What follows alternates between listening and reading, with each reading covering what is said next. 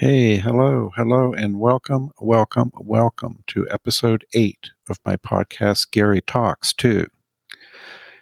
You saw on the way in that uh, it's entitled Gary Gets Personal, and you'll see why later on.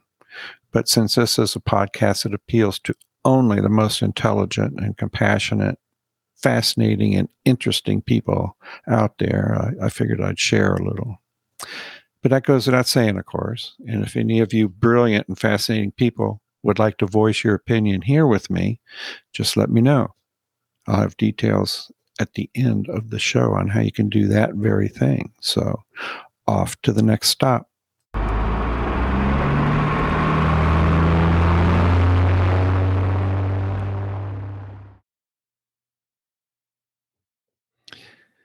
So, in this episode, I really want to talk about um, the insidious way that um, the power society, the white society, has tried to minimize the contributions, the many contributions, and sometimes the very existence of its black citizens and other minorities, but mostly black citizens. I touch on this in my family saga journey, the story of an American family and I'll read from that in a little bit, not a lot. So don't turn me off. Somehow the lives of these two people diverge to the point where not only does uh, one try to dominate the other, but they try to make them totally invisible while doing so. There are, of course, many, many examples of openly racist discrimination that are well known and uh, and infamous, some of which we have talked about here. Now, I'm talking about the more subtle, behind closed doors way of diminishing someone, of making them know for certain that they are inherently inferior and will always remain so.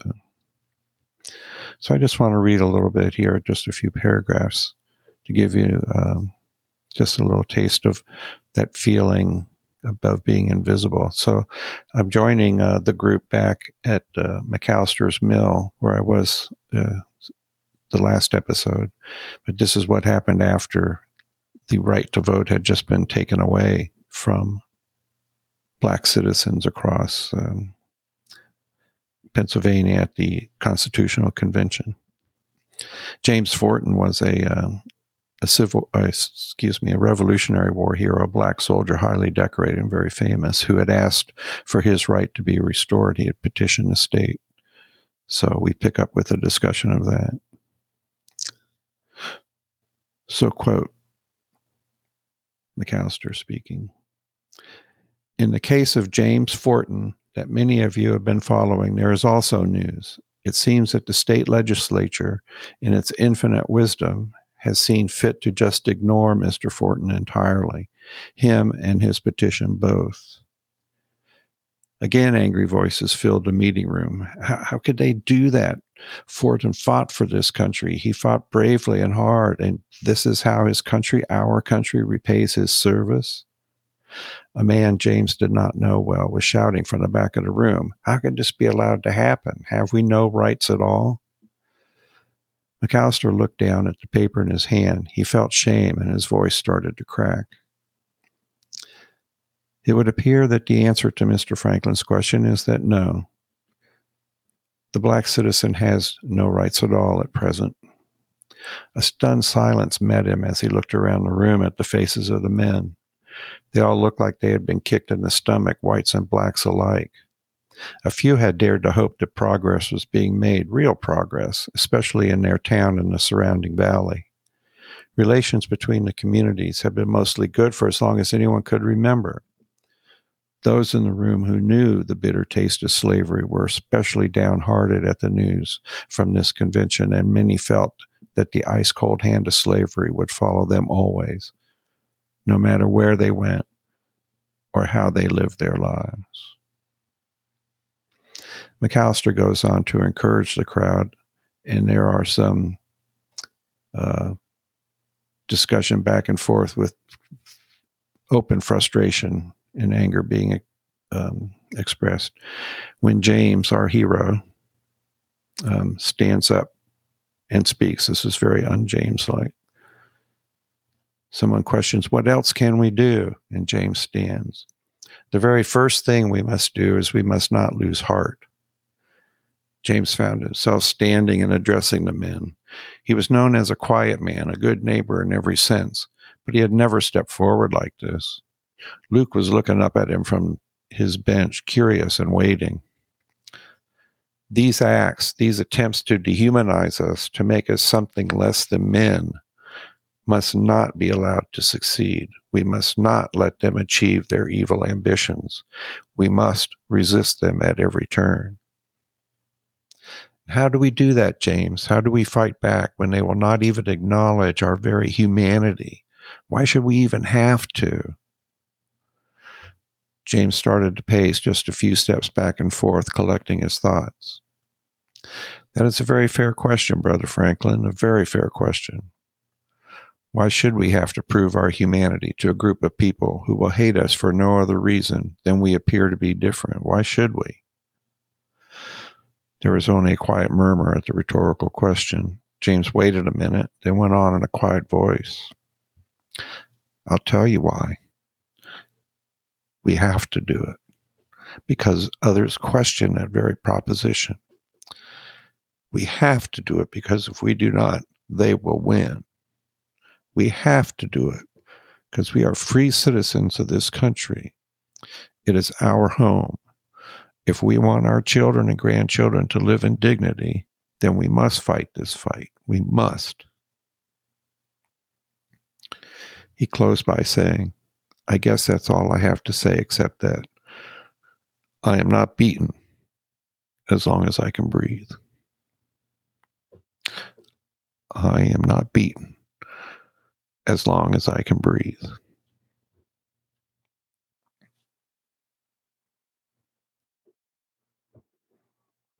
So, as a white guy, a white kid, really, I mean, I was born on a military hospital like all my brothers and sisters. So, a kid grew up on or near army bases uh, during your formative years. I didn't really pick up on any of this exactly. What I did pick up on, though, was that there was a difference a certain wall that was never explained, something in the air, I guess. As I've said before, my classrooms were always very egalitarian with all kinds of kids there black, white, brown, Asian, Canadian. We were just army kids. Beyond that, no one I knew cared or even seemed to care.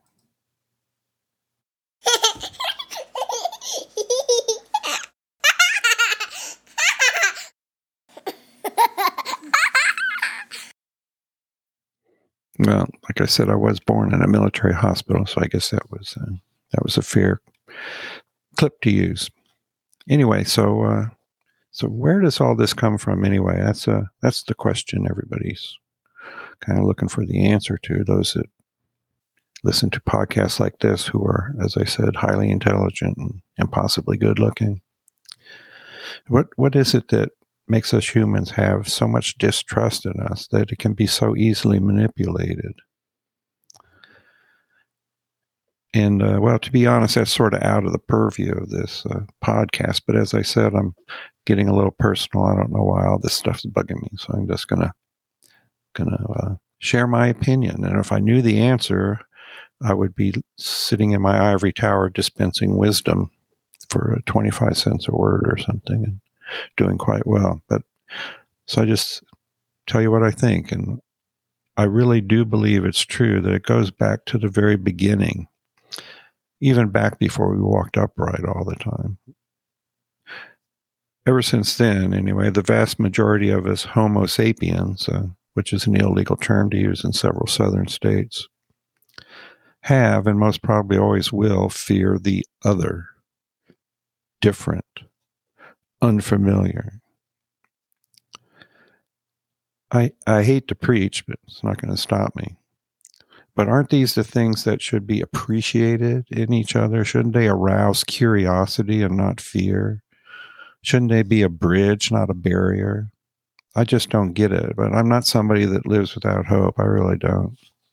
I've got beautiful children and beautiful grandchildren. I want a beautiful world for them to live in.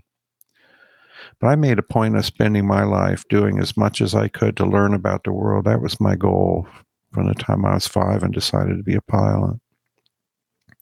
I wanted to see as much of it as humanly possible, to live amongst strangers and learn from them and call them friend. I can't think of any other way to live your life, to be frank here. I mean, that may very well make me seem simple minded, and if so, so be it. I'm sure you get a lot of people second that opinion, but all in all, I've had very few bad experiences. I've always approached people in situations openly and with a real curiosity, desire to learn something. And I have learned quite a lot in my time, quite a lot. Of course, that's a lot of time. One of those things is the fact that most people are actually, you know, all right. I mean, really. I've dealt with the extremely rich and the achingly poor. They had a lot in common, even if they couldn't or wouldn't see it. I've been around loudmouth bigots who are proud to voice their views, but unaware that most people don't share them. I've been in communities that have suffered and seen the good that, that most neighbors will do for their neighbors. I've seen the best and the worst of life. And the worst is a lack of respect for the other, the fear and discomfort that is everywhere, that people are numerous,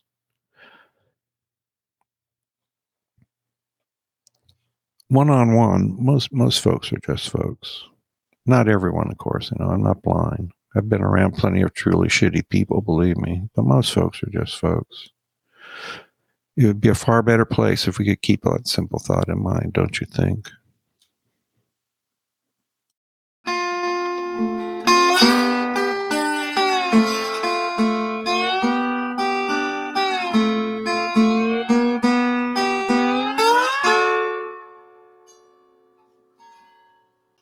Well, okay, everybody, it's uh, you know it's that time again. You've been waiting for it. You've been asking about it.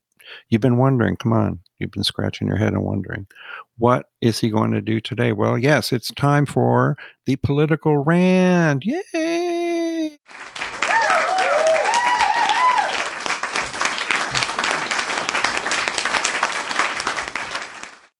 Okay, okay, keep those people back. Come on, we're we're trying to do a show here. But thank you for coming out thank you for your support. So, and thank you for letting me get personal back there and wander just a tad again away from the uh, my purview, as I said. But it's time for the political rant, as I just said. So, I'm taking this a little personal too. So, bear with me. I've been trying to stay away from the easy stuff, the low hanging fruit, as it were, and rant about less obvious things that should concern all of us. That is what I've been trying to do. But with yet another indictment of Dirty Donnie uh, two days ago, I simply cannot let that go by without giving it the rant treatment. So here goes. I'll start by stating the obvious fact. This had to be done. It had to be done to preserve the rule of law in this country. It had to be done to prove to the world that we are and always will be a nation of laws. It had to be done so that no other megalomaniac will ever try anything this seditious, this treasonous ever again. This had to be done. And like in the segment that I was reading earlier, James says that these things have to be done. And there's a times in our history where no, th- there's a course of action and it has to be taken. There's just no other course. And that's where we are today. I've heard all the counter arguments, of course. They, have been spewing them for almost eight long years now. Christ. That's how long this crap has been going on, remember? Eight long years. Some actually say it will be dangerous that the people will rise up in armed revolt that would actually be kind of laughable. Not very dangerous, except for the uh, the easily led MAGA Nazis who would be dumb enough to do something like that. Then there's the old tried and true, we'll look like a third world country. But that's total crap, of course. We were already starting to appear to be one when the Great Pumpkin was in office. Sorry, Charlie Brown. We would most definitely look like a third world country if we didn't apply the law equally to him, just as we should for any lawbreaker. You know, and I've been lucky enough to to fly around and visit almost every place in the world, pretty much. Just set out to do that, and that's what I did. And I've been in a lot of places where people just, uh, especially in Africa and Asia, where these so-called leaders in these places. They they just feel like they're untouchable and they're free to loot the nation and enrich their family and their friends and their friends' families. And screw the people. And that's exactly how Dirty Donnie and his kiddies felt. Of that, my friends, you may be sure. But my very, very favorite is the counter argument. The very, very favorite is the old Hunter Biden, Hunter Biden, Benghazi, Benghazi, Benghazi, Hunter Biden, Hunter Biden, Hunter Biden, Benghazi, Benghazi, Hunter Biden, Hunter Biden, Hunter Biden strategy. Yeah. Hmm. Okay. That one doesn't even rate a response of any kind.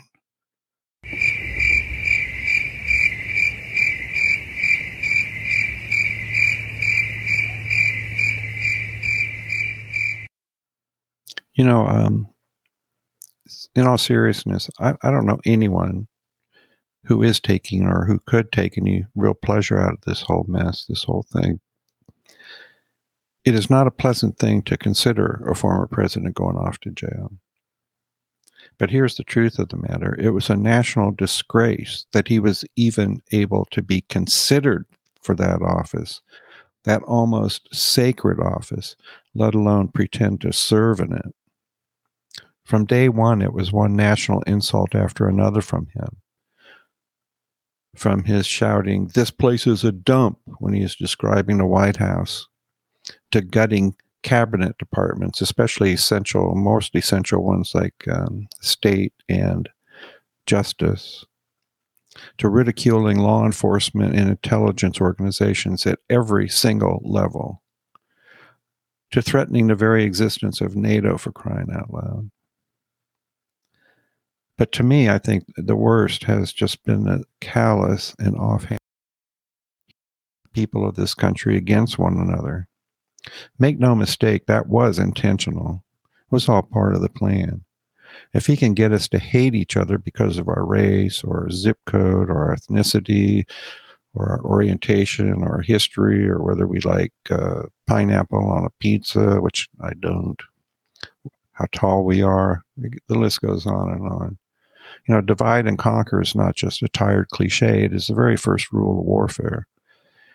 And that is exactly, exactly what the Trump crime family has been waging on us, all of us, for years and years. Now, for the first time, there will be accountability. That accountability is something that we can and should be glad about. But the bottom line remains it will be our everlasting shame that he ever, ever held any office anywhere, let alone that office.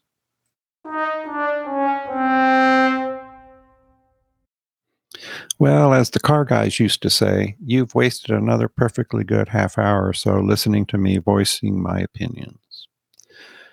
And I thank you for that. I truly do. I'm honored by your ear I want to close by using some other time tested cliches, if I may.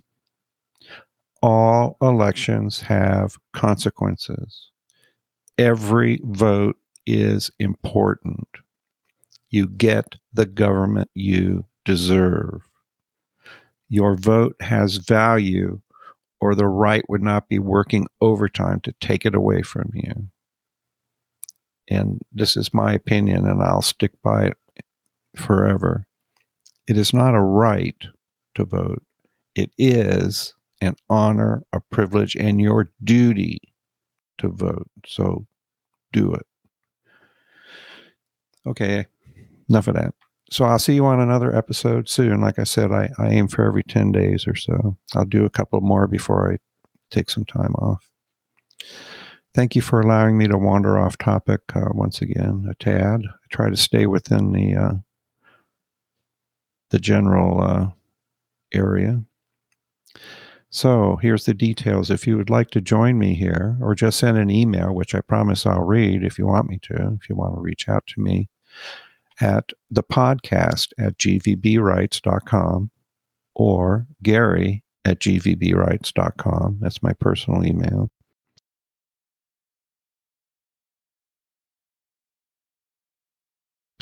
com, which also has all of the books, including, of course, both volumes of Journey.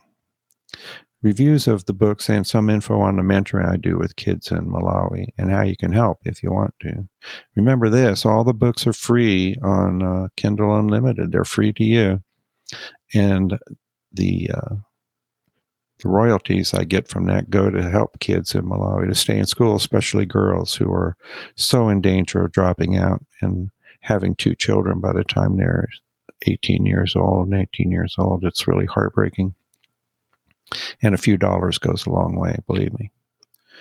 So uh, I also want to do another shameless self promotion for my uh, my new book, Descent, an aviation uh, based crime thriller that uh, is written with some authenticity. It's about a young male pilot uh, who has done wrong.